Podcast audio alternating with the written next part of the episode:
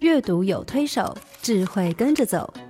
让孩子开心阅读学生活。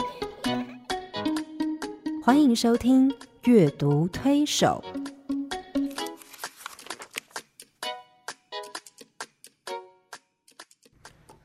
各位听众朋友，大家好，我是刘清燕啊，欢迎加入阅读推手的行列。如果您是阅读推手的老朋友，其实你会知道，我们这个节目谈的都是儿童，还有他们读的书啊。我们的目的是希望每一个家长、每个老师、每个大人都能够成为一个陪伴孩子阅读的很重要的推手。小孩子从小开始，我们就陪他陪他们一起阅读，因为每个孩子一出生，他不是出生就喜欢阅读。其实，小孩跟书本之间需要有在阅读上具有协助能力的大人来陪伴、帮助他们阅读。而我自己在演讲的过程里面，常常被问到：“诶，老师，我们到底什么时候开始陪孩子阅读？”从我的个人经验，或者从我身边的人的观察的经验里面，我其实会建议越早开始越好。多早呢？甚至在他 baby 的那个阶段，就可以带他陪他一起阅读了。啊、我我哥哥有一个小孩，其实因为他比较得天独厚，因为他有一个做童书的 uncle，所以呢，从小我就常寄书给他。那他其实从小就开始阅读，而且有爸爸妈妈陪伴他阅读。我们就很惊讶的发现，其实他很小的时候自己就会认字，自己就会呃有很多的思考，很多的想法，甚至呢，在他呃小学一年级刚开始学习波波摸佛的时候呢，他就用波波摸佛就开始写故事了，而且写了一个非常精彩的故事，那个故事最后还被出版成一本书。很多家长在带孩子阅读的时候，很希望他能够达到某些学习的或者是品格教育各方面教育的目的性，但是我在节目其实一再强调，如果我们把目的性放得越前面，其实你越难看到那个那个果效。孩子的阅读其实必须从呃乐趣开始培养起。他们觉得阅读书本有趣，他们从小觉得书是有趣的东西，他们会跟他们做朋友，然后慢慢慢慢去累积阅读的经验，累积阅读的那种热情，还有阅读的习惯。一旦他建立了这个习惯以后，他其实很容易就可以成为一个终生阅读的人。所以呃，当然陪伴孩子阅读越小开始越好。但对我自己来说，我比较欠缺对跟幼儿阅读的经验啊。我大概是从去年三月开始，比较定期的在教会跟啊、幼稚园的小朋友讲故事哈、我在跟他们讲故事的过程里面，我发现其实幼儿在帮他们选书、讲故事的方式，还有跟他们分享的那个过程里面，其实是跟一般学龄的儿童很不一样。所以在这一集的节目里面呢，我们想要把重点放在怎么样陪伴幼儿的阅读。幼儿跟一般学龄的儿童在阅读特质上有什么样不同的差异？我们怎么样针对他们去选择一些好的书？啊，我必须承认我在这方面的经验比较薄弱，所以我必须请我的好朋友来来帮助我们更了解幼儿哈。我今天请到的特别来宾叫做米娅，我想米娅老师很多人已经在图画书的封面上看过她，甚至你已经读过她很多她翻译的作品。她翻译的作品绝大部分都是日文的，因为她是正大东语系毕业哈。毕业以后呢，她到啊、日本的大阪教育大学取得了教育硕士学位，而她在大阪教育大学的那个念硕士的过程里面，他所研究的重点，或者是他所读的重点，几乎都放在儿童文学，特别是童诗这件事情上。那加上他自己是两个孩子的妈妈，老大八岁，老二一岁十个月，所以他对于幼儿陪伴幼儿阅读其实有非常丰富的经验。而他也在曾经在静宜大学教了十几年的儿童文学。我想请米娅老师来帮助我们大家一起来了解幼儿的阅读跟幼儿阅读的美才，也就是幼儿的童书哈。好，我们欢迎米娅老师。各位听众朋友，大家好，我是米娅，很高兴今天又可以来跟大家分享一些东西了。是呃啊，米娅老师，上次你来的时候，我想啊、呃我们你曾经提到，我觉得你打破一个家长很重要的迷思，就是好像小 baby 什么都不懂啊。事嗯实上并不是，因为你自己好像是从小朋友啊、你家老大 baby 的时候出生十几天，你是就开始陪伴他阅读了是哈。所以幼儿阅读，我们要陪伴幼儿阅读，其实真的要从这么小开始吗？嗯，我看啊、很多的家长可能在思考阅读这一件事情的时候，嗯会常常想。到底阅读带给小孩子什么？他要得到什么？嗯，我从来对于啊、大人陪伴孩子阅读这件事情，没有把目的性看得那么重。嗯我其实很单纯的就想，啊、我怀胎十个月这样把他生下来，嗯，我很希望可以把我生活里面很多的东西都分享给他。是，那其中一个部分叫做阅读，嗯阅读不会是我跟他在一起的时候啊、的全部，它嗯只是其中的一环。是，啊，所以我目的性没有很强，我只是觉得，嗯，这是个好书，妈妈很希望你可以读一读。嗯，那我们家的实行的方式确实是从十十多天，小 baby 出生十多天就开始可了。是很多家长会问说，十多天他视觉、听觉、神经都还没发展好，你跟他看什么啊、跟他念什么，他根本不会知道啊。你怎么知道他不知道呢？嗯 除非你变成他脑子里面的一部分哈。是其实小朋友。嗯，一直在学东西，嗯你不能说啊、他到两岁以后才开始学，是，好，其实他从小 baby 时代就开始学了。我举一个很简单的例子哈，嗯啊、我们家的老二男孩，他现在一岁十个月，嗯他开始会表达他要吃一个东西的时候，他只说了一句话叫“要要”，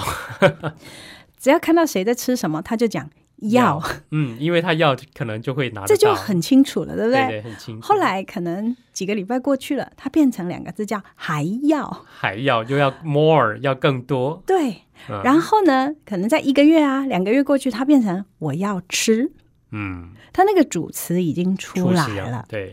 啊，然后动词也出来了，嗯他的渴望我要吃，然后呢，大概嗯，今年一月一月就过年前那个时候，他竟然那个语言的发展变成。我还要吃，可以吗？哦，完它整有的那句个子，而且是问句，那个可以吗？嗯好了，过了几天以后，好玩的事情发生喽。嗯因为他跟爸爸要东西吃，爸爸就嗯拿了一块巧克力给他。哎呀，嗯巧克力这这毒还药 啊！嗯还是不一样，孩子多喜欢啊！ 是，然后他就拿了一颗给他，嗯然后呢，他就放到嘴巴里面，然后那个表情哦，那个嘴巴揪起来的样子，你就知道说，哇哦，多好 吃，他终于知道人间有此是美美味。对对对，然后呢，爸爸就拿给他以后就说只有一颗。嗯，那你知道他怎么跟爸爸说吗？他一岁九个月多嘛，那个时候，嗯他说：“再一点点就好，可以吗？”我 我要讲什么哈？嗯我我并不是要表达说他一岁九个月很会讲话这件事，我要讲的是说从要、嗯还要到我要吃到我要吃可以吗？然后再嗯进入、再一点点就好，可以吗？嗯，你可以跟我讲说小孩子不会思考吗？孩子的发展是每天每时每秒 Yes，都在进行的，所以，也许对你你你阅读，你为孩子念书的时候，你觉得哦，都是我单方面的给予，我怎么知道他有没有获得？嗯你为什么要那么在意你的孩子是不是现在脸上就写出两个字叫做获得？你不要去在意这些东西。对你遇见什么很美好的事情、嗯啊，即便不是书好了，你在外面发生什么事情，你回家都会很想跟你所爱的人分享。嗯我今天在外面看到什么 Yeah 好笑的、悲伤的，你很乐于分享。所以我觉得对幼嗯儿来讲，是那个爸爸妈妈的那个态度。是，我很乐于跟你分享我生命里面的每一个环节。嗯。那阅读是其中的一个部分。，对，这其实就有点像我们在节目中介绍过的一本书，叫《胡萝卜种子》嗯啊。有一个小男孩把胡萝卜种子埋在土里，然后他每天浇水，每天拔杂草。可是他的家人，他的哥哥、爸爸妈妈都跟他说：“哎，不会长，不会，不会发芽，嗯不会发芽，不会发芽。”可是小男孩就相信，他就继续做这个浇水、拔杂草的工作。嗯终于有一天，胡萝卜长出来了，跟他想的一样哈，嗯而且是好大一颗。嗯那我觉得在带儿童阅读或者幼儿阅读的过程里面，其实我们就是那个栽种的人。嗯我们把它种进去，就浇水，就拔杂草。虽然我们好像看不见它长，但事实上它在地底下是在长的。对，包括对幼儿来说，我觉得你刚刚提到一个东西非常重要，就是父母的态度。当我们的认知跟我们的态度觉得幼儿不懂，幼儿什么都不知道的时候，我们就会把它当做是一个什么都不懂的小孩，只是要吃、要吃、要吃。但是如果我们去观察他即便是要吃的这个表达的动作，或者是口语表达的这个词汇，它每天的发展都不一样，每一个是阶段的发展都不一样。如如果是啊、呃对语言发展是这样的话，那对于思考、阅读的能力的培养跟发展，其实也是一样的。我我觉得我很希望啊，每个家长跟我一样有一个想法啊，嗯我们尽量不要用投资这样子的想法来陪伴孩子，嗯嗯嗯，因为当你是投资的时候，你就会想，那我我要念给有你报酬。对我念给你听，你必须懂，或者说你的生命里面就必须展现出啊、我跟你讲的这个故事，你就要懂，不要说谎啦，然后你会变得诚实啦，啊，你会变得体贴啦。如果对你都是用这一种投资的心态，我给了什么，你必须就有什么回应的话，我我必须说我们会常常失望啊啦。对，但是如果你换一个角度，是你把手指头拿起来数一数，嗯你觉得你把孩子生下来，他会在你的身边陪伴你多久呢？是，如果念大学就要离家，嗯你大概只有十八年的时间，嗯，他在你身边，对，嗯，你有什么可以分享给他的？嗯然后不要去管那个后面的目的，不要对去管后面的啊、报酬的。对，我我觉得这个我们可以一起想一想啦。啊是。这样阅读就不再是一件沉重的事情啦。对，我觉得阅读最重要就是乐趣哈。嗯但怎么开始？我想很多家长会很很感兴趣，就是说这么小，也许他还没满月，嗯你怎么开始呢？你要用什么书开始？你有没有一些例子可以跟我们分享？好，呃，我在静宜大学教了十三年的书，对，那那个时候除了日文系的课程以外，我开了一门课叫图画书赏析。嗯， 啊、其中我花了好几个礼拜的时间跟学生们谈幼儿图画书，我把它当做婚前教育的一环，这个很重要。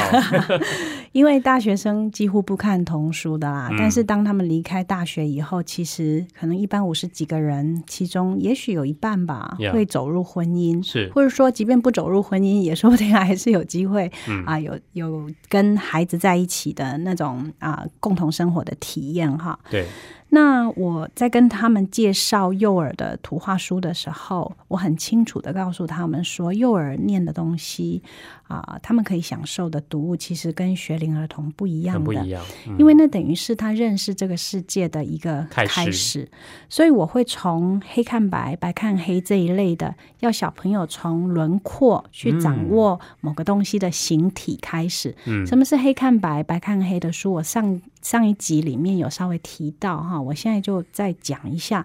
就是说有一些书它啊、所做的处理，比如说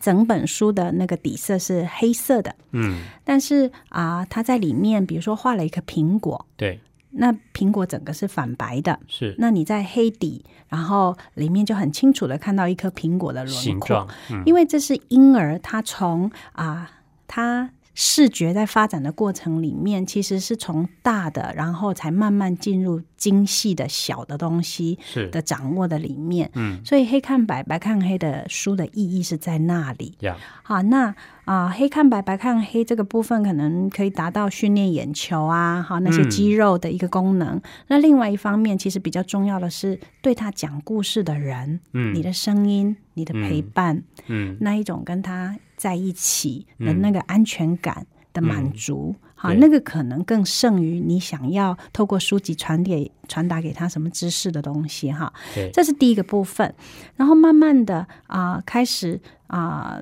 他从形体的掌握，然后慢慢的他开始要认识这个东西叫苹果，那个东西叫小鸭子，嗯我们就进入命名书的阶段了。对，认知的书，对指认的书，嗯，对，那可能命名书这一类的啊、除了东西的名字以外，你可能会、小朋友会开始认识颜色，对不对？对，那我在这里要稍微介绍一本书，嗯啊、叫啊、这是艾瑞卡尔的一本幼儿的书籍，叫《棕色的熊》，棕色的熊你在你在看看什什么？么？这是上仪出版的哈，嗯，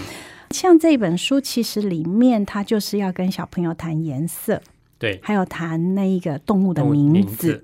但是他用一个很有趣的方式去呈现。是那啊、我念一下其中的两页哈，他是说，棕色的熊，棕色的熊，你在看什么？我看见一只红色的鸟在看我。然后你翻到下一页，它就是一只红色的鸟。鸟，然后他就问：“红色的鸟，红色的鸟，你在看什么？”我看见一只黄色的鸭子在看我。再翻到下一页，就只是一只嗯黄黄色色的的鸭鸭子子。就这样不断的重复到最后的时候，嗯，是一个老师啊，终于从动物里面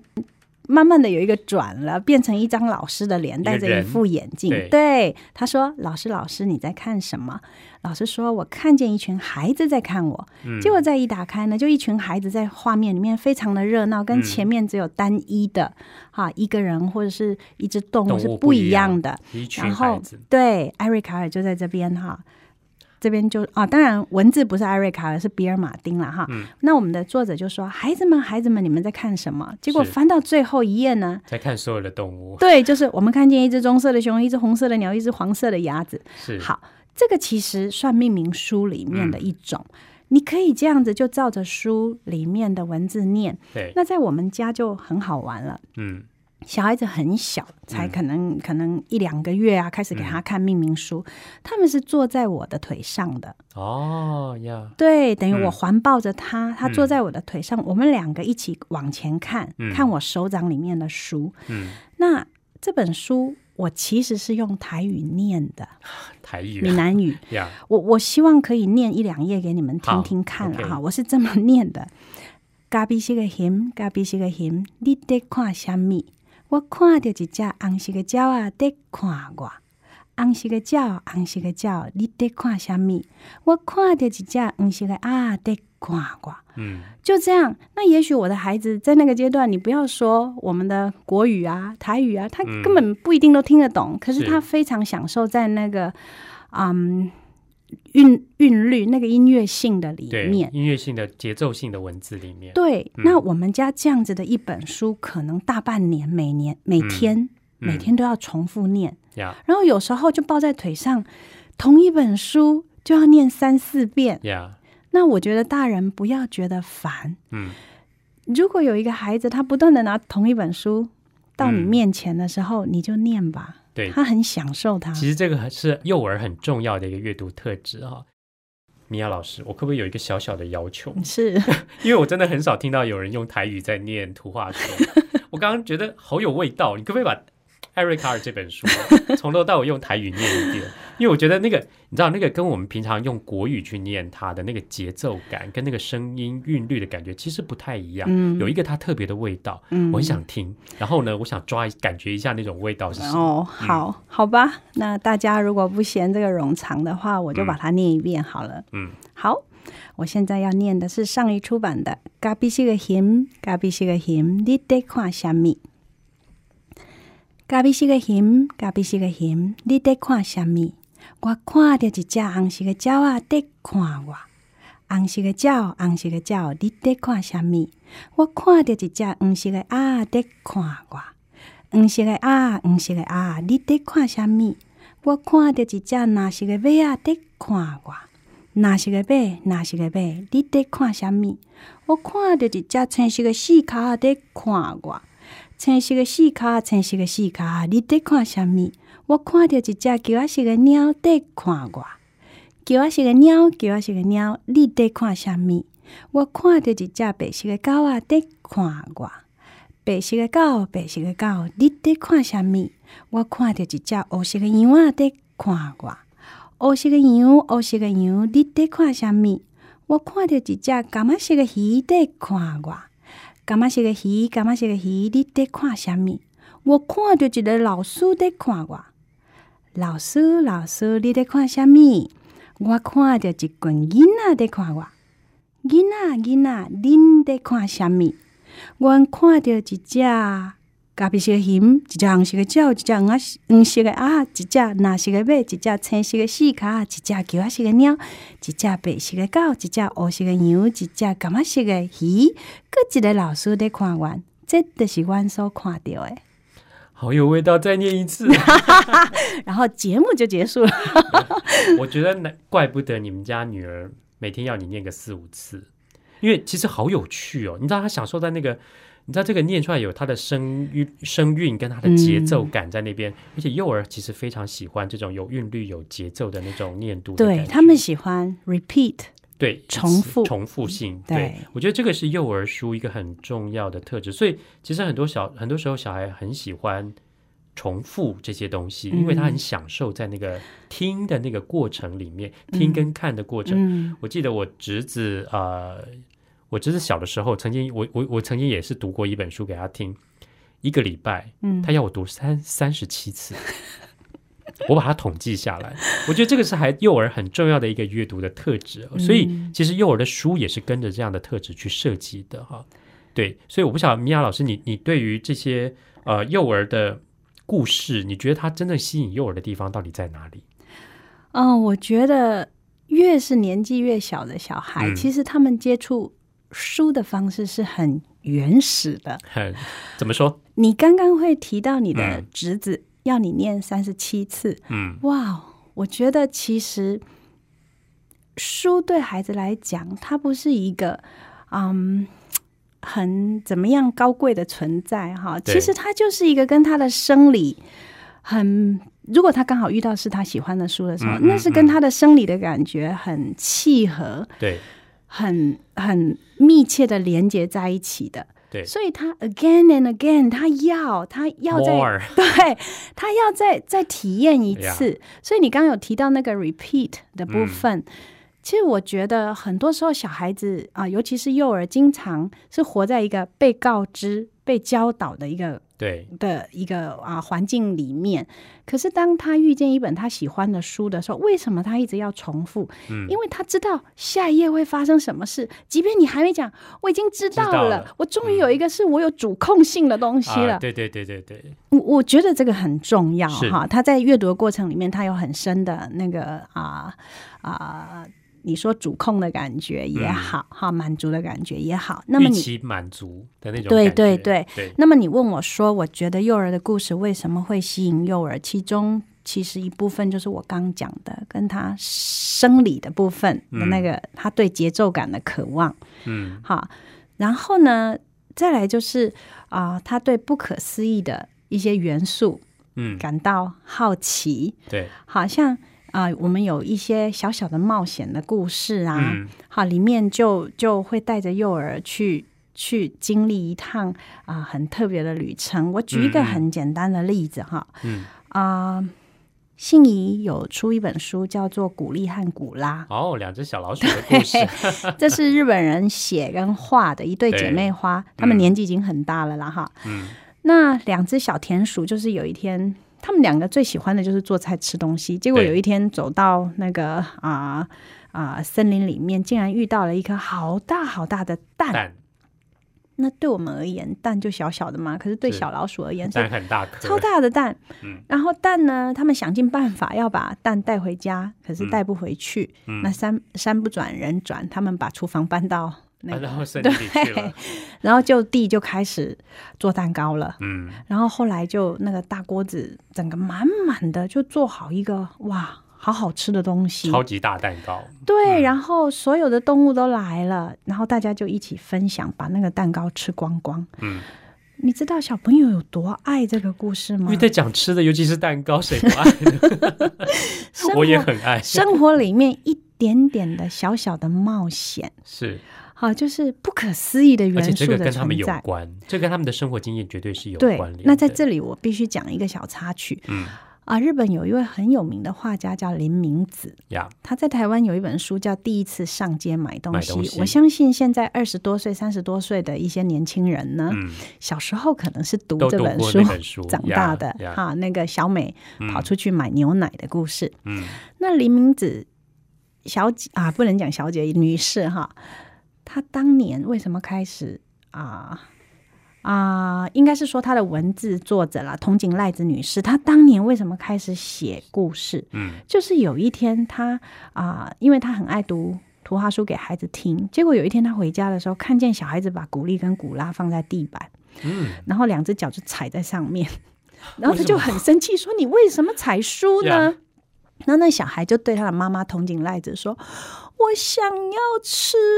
我想要跟小老鼠们一起吃。哦，他想进到那个他想书的进到那那个书的世界世界对里面没去错哦，OK 然后筒井赖子那时候就很深很深的感觉到说，原来书对孩子而言，它嗯不只是一个读物，对，它是另外一个世界的存在。在是那个 fantasy 的那个故事的情境的里面，你有很多的情感上的需要是会被满足的。对你它在里面有动物朋友，可以嗯吃，可以有不可思议的冒所以险。他不但是呃在呃想象中去经历这个世界，而且他想亲身参与在其中。对对，所以就清楚的看到这个故事对他有多么强大的吸引力。对嗯那这个是很很单纯的提到说，OK，他们出去了，然后发生一个不可思议的事情。嗯，好，那那他他啊、在阅读过程里面，小朋友一起去经历。那另外，我要再举一个例子哈，嗯，我们说不可思议的元素在幼儿图画书里面是很重要的。嗯另外一个就是我刚刚也有提到，就是冒险。其实为什么冒险那么重要？因为对嗯幼儿来讲，成长的渴望其实是不断的在它里面搅动的。是那我要举一个例子，这是远流出版的《三只山羊嘎啦嘎啦》，这是挪很啊很经典的一本书，这是挪威的啊嗯、那个民间民故事。间故事。嗯那啊、m a r s h a Brown 就把它啊、写下来。嗯，那这三只山羊呢，都叫嘎啦嘎啦。嗯，然后有一天呢，他们想要到桥的另一另一头边去吃啊、吃草。可是呢，那个啊、桥下住着一个可怕的大妖怪啊，他嗯圆圆的眼睛像个盘子，尖尖的鼻子像根棍子。嗯，结果第一只啊、山羊是比较瘦小的，嗯，它呢。嘎，这一只山羊嘎啦嘎啦，它先过桥，它过桥的时候，桥就会发出嘎啦嘎啦加的拉的声声音音。，对，然后那一只妖怪就会出现说啊，你你我要把你给啊，我要把你给吃掉哈。嗯嗯，然后那一只小小山羊，它就说：“我是最小的山羊，嘎啦嘎啦，我正准备到山里吃胖一点呢。”嗯哇！然后大妖怪说：“看我不把你吞掉才怪。”嗯然后这一只小山羊就会说：“嗯，那你要不要等下一只？”下一只比较胖， 对，比下一只比较肥忙，他就放过他了。 对，就第二只就来啦嗯。他过桥的时候一样会啊、有发出嘎啦嘎啦的声音啊。他也说我是嘎啦嘎啦，然后嗯那一只妖怪还是说要把它吃掉啊。反正他又说哦，我过桥我会把自己吃的胖一点，嗯嗯嗯， 然后反正就是又留给下一只就对了。对，结果最后这一只山羊是其中最大只的嘛，对它根本就不怕这一只妖怪嘛。嗯然后呢，那个啊、妖怪跟他对话的时候啊，那个妖怪说：“是谁把我的桥弄得嘎啦嘎啦响啊？”因为这一只是最大的山羊嘛。对，然后这只大山羊就说：“是我，大山羊，嘎啦嘎啦。” 他拉高拉高嗓门，然后那个妖怪一样跟他讲说：“看我不把你吞掉才怪。”可是这一只山羊有退缩吗？没有。他说：“好吧，来吧，我头上有两把长剑，正好可以刺穿你的眼珠。嗯另外，我还有两只大石柱，正好可以把你踩得粉身碎骨。”他们哦果真打斗起来喽。嗯。然哦后那一只那个妖怪呢，果真呢被打得粉身碎骨，摔到河里去了 呀，然后这个故事很吸引我的地方，就是最后呢，他们三只山羊都过了桥，对，然后爬到山头，嗯吃的饱饱的，胖的差点儿走不回去。 如果他们的肥油还在的话，现在还很胖哦。 这个故事就结束了。是你我看每一个大人看了都会觉得啊，在搞什么啊、 好无厘头的一就个，就山羊过桥，然后对，跟吃妖怪草，打到打斗草吃然草后的故变事，然后变得胖胖的。 对，可是你知道，小朋友那眼珠子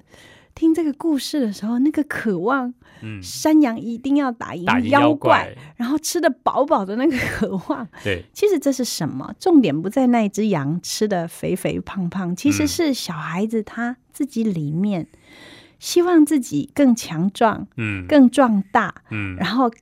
可以更不去害怕那些啊、黑暗的东西的那个渴望，驱使他坐在这样子的一本图画书面前的时候，他是整个被吸引进其去实的。小孩某种程度会把自己投射成那只那些羊，是不，管是最小的、中间的或最大的那只羊，当他们在面对他们恐惧的东西的时候， 是，这些羊其实就做了一个示范了，就说小的其实你知道前面两只羊也蛮有智慧的，对他们有他们的对他们的机制智慧，我很小，但是我我不见得用力量去跟你抗衡，我没有能力，嗯但是我就会说，我用我的智慧去抗，去去跟你对抗，你不要吃我嘛，我很小，你去吃后面那只，后面那只比较胖。好了，到最后最大的那只出来的时候，它有能力打败那个妖怪，是那它其实就可以帮助孩子去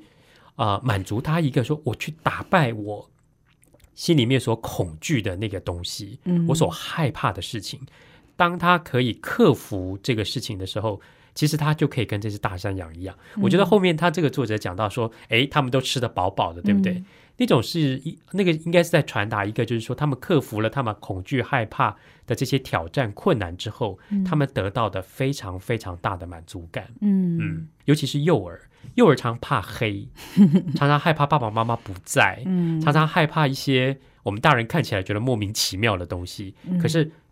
当他们在这个书里面得到认同的时候，他们其实慢慢的也会从里面去啊、呃得到一些力量，去面对学习面，跟这只大山羊一样，用或者是跟这些小山羊一样，用智慧、用力量去面对他们所恐惧、害怕的事。嗯，是好，我们先暂时聊到这，休息一下。好家庭联播网，中部地区古典音乐台 FM 九七点七，北部地区 Bravo FM 九一点三。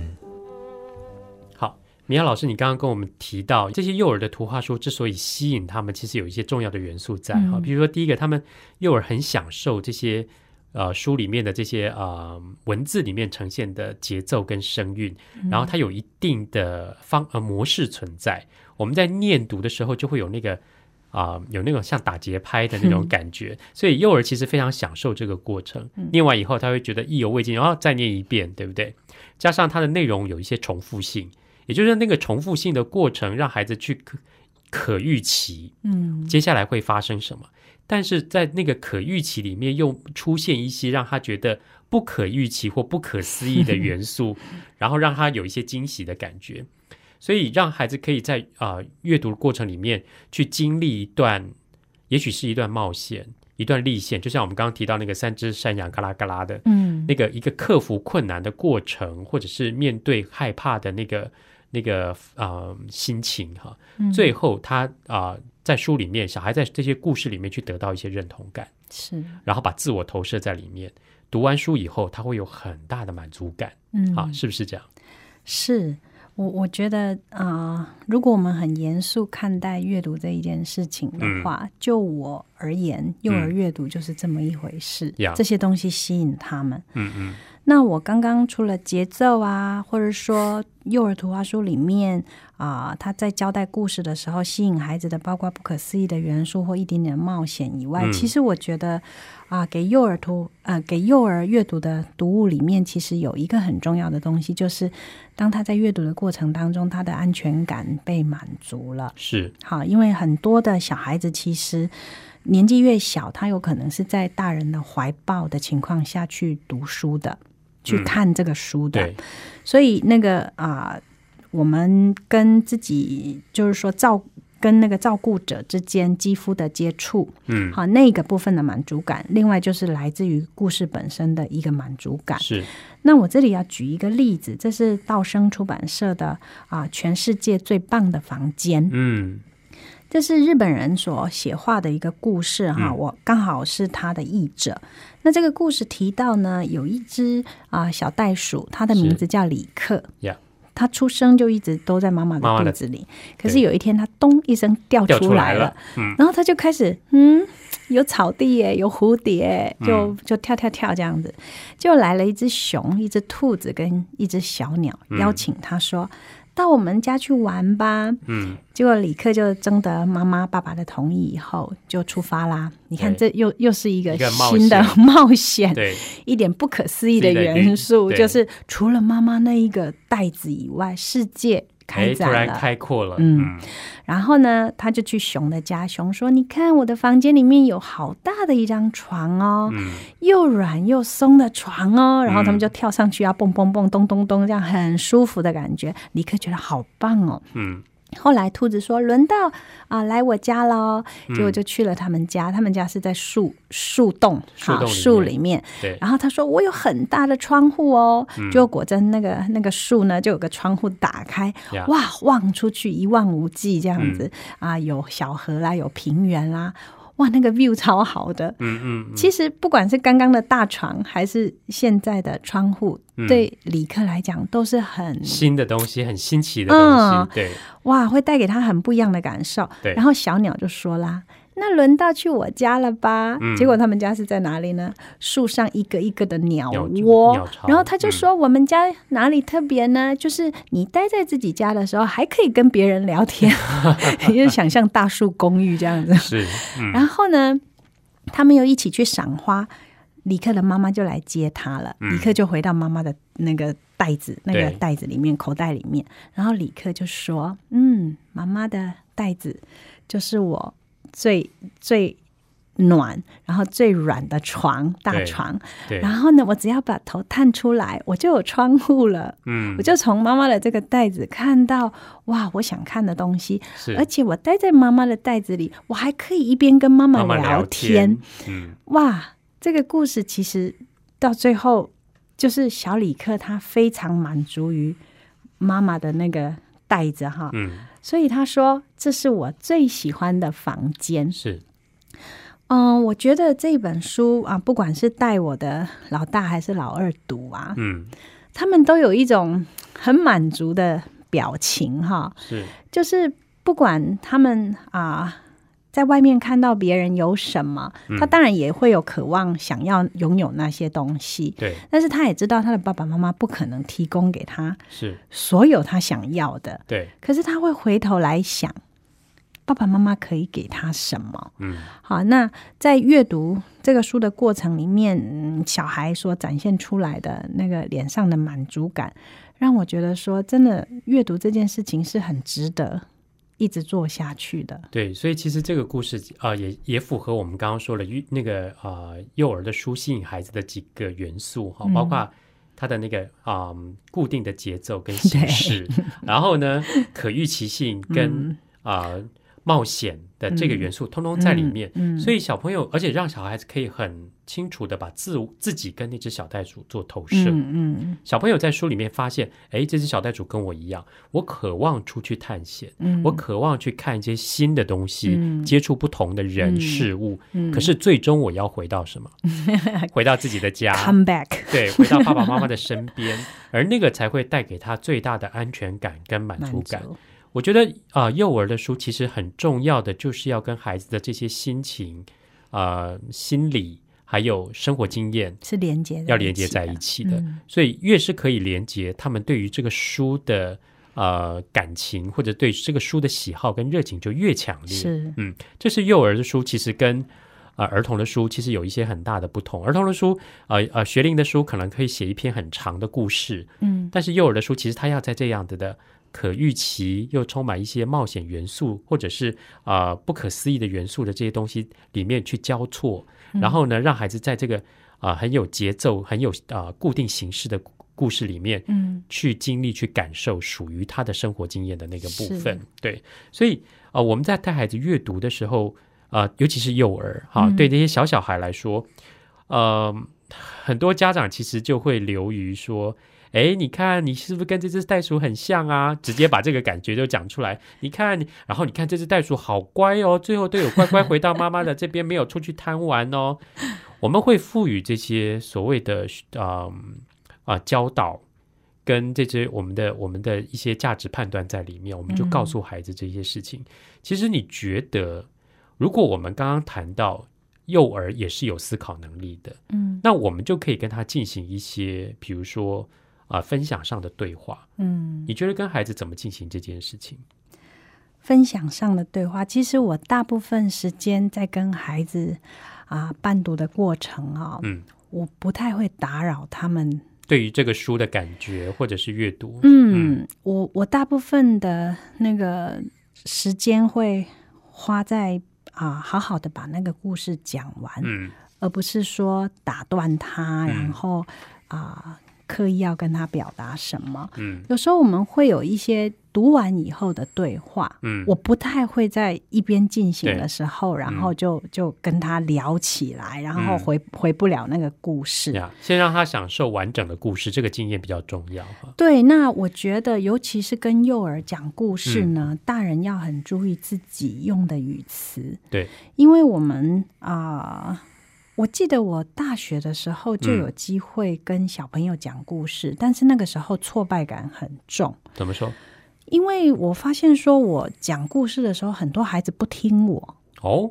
结果有一次我就观察嗯一个妈妈，她讲故事，嗯小孩子都听她的，嗯然后我就一直想，我努力的程度也不亚于她啊。嗯嗯嗯结果几个礼拜下来，我懂了，嗯，她知道怎么跟年幼的孩子讲话，嗯她会同理他们的心，会用他们所懂的语言去嗯讲故事。是可是以我当时候大学生，我 focus 在那一本书的文字，文字，嗯然后我想要带给他们什么样的声光刺激或什么的，嗯可是我忘记了。当同样一本书讲给学龄儿童听，跟讲给年幼的孩子听，其实我要用的语言是不一样的。对，所以这就像呃林良老师提到的嗯啊、我们必须要用适合幼儿的浅语嗯，的那种方式，把那个语言放得更浅，是，让他们可以认知、可以理解、可以感受，这样他们才能够比较容易进入到书的世界。对，我再举一个例子哈，嗯就是说跟孩子幼儿啊。零到六岁嗯哈，学龄前的孩子分享图画书，我觉得，嗯，家长可以让自己再更有弹性一点。是，如果你对于啊、讲述故事这件事情是没有自信的，当然你一开始可以就是照本宣科嘛，嗯嗯你帮他选了幼儿的读物，你就照着书上这样念，这样就很棒了。是，那另外，如果你可以再多一点弹性的话，我举一个例子哈，嗯比如说我们家的老二，他现在一岁十个月嘛，嗯那他大概一岁两三个月就开始读一般的生活故事了。我不管哦他懂不懂，嗯但是我会念给他听。嗯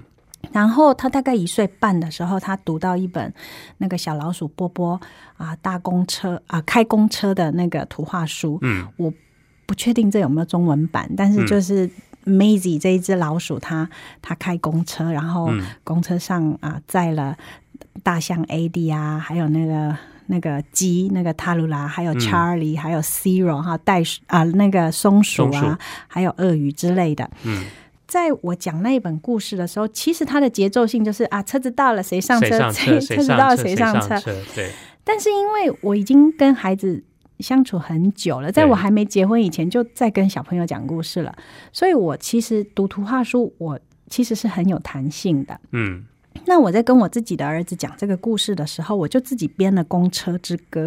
哦，是啊，然后那个曲调可能是大家熟悉的，但是嗯中文的歌词我就乱哎编一示通。范一下好，示我范一我下我现在就要示唱了。啊范一 下，我是这样唱的，就是波波开始开那个车的时候，嗯我就说他开始开喽，车子就开始跑了，然后我就开始唱喽。嗯公车的轮子转呀转，转呀转，转呀转，公车的轮子转呀转，带我到哪里嗯玩？妈妈，然后 就然后就说谁上车这样子，嗯然后这样子唱了一段时间以后，我发现一件事，就是嗯，我们家的那个啊，这个儿子呢，他开始有上面跟下面的概念。哦，啊，比如说嗯啊、什么东西要放桌子上，什么东西要放椅子下。嗯，其实我觉得是跟我一次又一次的重复上车上车、下呃下车，车那个是 combine 在一起的。结合在一起，对，然后呢，甚至后来我跟他讲那个故事的时候，嗯可能文字里面没有提到谁坐在谁的前面后面，他只是说是谁上车了啊，嗯谁上车了。可呀是我开始发现说，他可能上下已经会了，会了我可以嗯跟他聊前跟后了。哦，方位然感后我就会跟他讲说啊是啊，比如说 Charlie 坐前前面面 z e r o 坐坐后面面，，然后就会讲谁坐第一个位置，谁坐第二个位置。是那等于是因为我念图画书有这个弹性，我把对这个概念放进来对。好，这样试了，可能一两个礼拜以后，嗯我觉得很有趣的是，他开始会讲前面跟后面了。哦，他学起来了，嗯，有一，天，有一天他要去洗手，嗯然后我就说你的玩具先拿过来，然后我就嗯把它、啊随手拿来， 嗯藏着嘛，嗯藏着好。然后他就洗完手下来，他就会说：“玩具还还给我。”在你的后 面，你骗不了他。是是是，所以，嗯，嗯我们不要小看小朋友，其实他对常常把他在书里面看到的东西，在他的生活实际的体验里面，他就把它活出来、运用出来而。且这是一个好玩的过程。 也就是说，阅读跟这些东西、生活学习的这个这个事情，其实结合在一起，其实可以变成一件好玩的事。而且小孩在享受这个阅读的乐趣的过程，把他的生活经验也放在里面。嗯，这两件事情结合在一起，他们不但得到了啊、呃阅读上的乐趣，嗯也学习到生活中该学习的事情。嗯我觉得很多的幼儿的书的创作者，其实会在他们创作的时候，在书里面放了不少这样的意是意图，而且。呃，很重要的是，大人是不是可以跟孩子一起 enjoy 在当中，或者是享受这个过程？如果可以享受这个过程，我相信其实亲子之间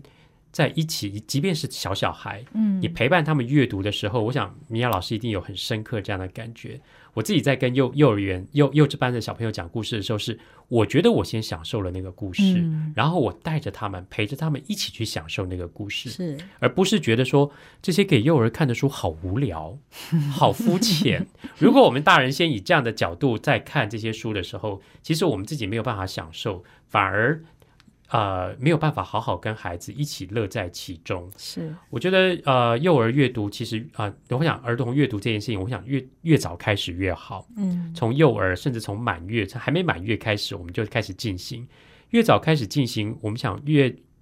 越早开始进行，其实就越能够看到孩子在啊阅读的过程里面，跟书本怎么建立关系，跟念读书的大人怎么建立关系，嗯而慢慢慢慢的，他们从阅阅读的热情被唤起，阅读的习惯被养成，而将来他们就可以成为一个很爱阅读的人。嗯好，我们啊、呃今天非常感谢米娅老师到节目中跟我们分享她跟幼儿阅读的经验，也帮我们介绍了很多啊、呃好几本跟呃幼啊、幼儿喜欢的图画书，还有告诉我们这些书为什么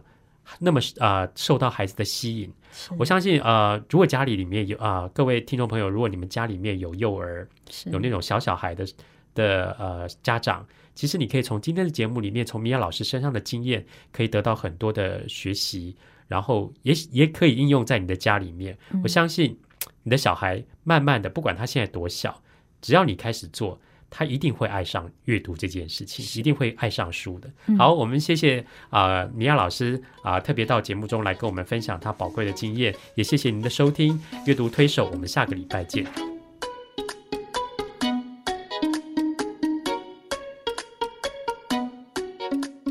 本节目由 FM 九七点七台中古典音乐台制作播出，邀您一同享受阅读，丰富孩子的生命。如果你对这个节目有任何想法、建议，我们都很欢迎你在 Apple Podcast 留言、打分、评星，也邀请你订阅这个节目，并分享给身边的朋友。感谢您的收听，我们下集再见，拜拜。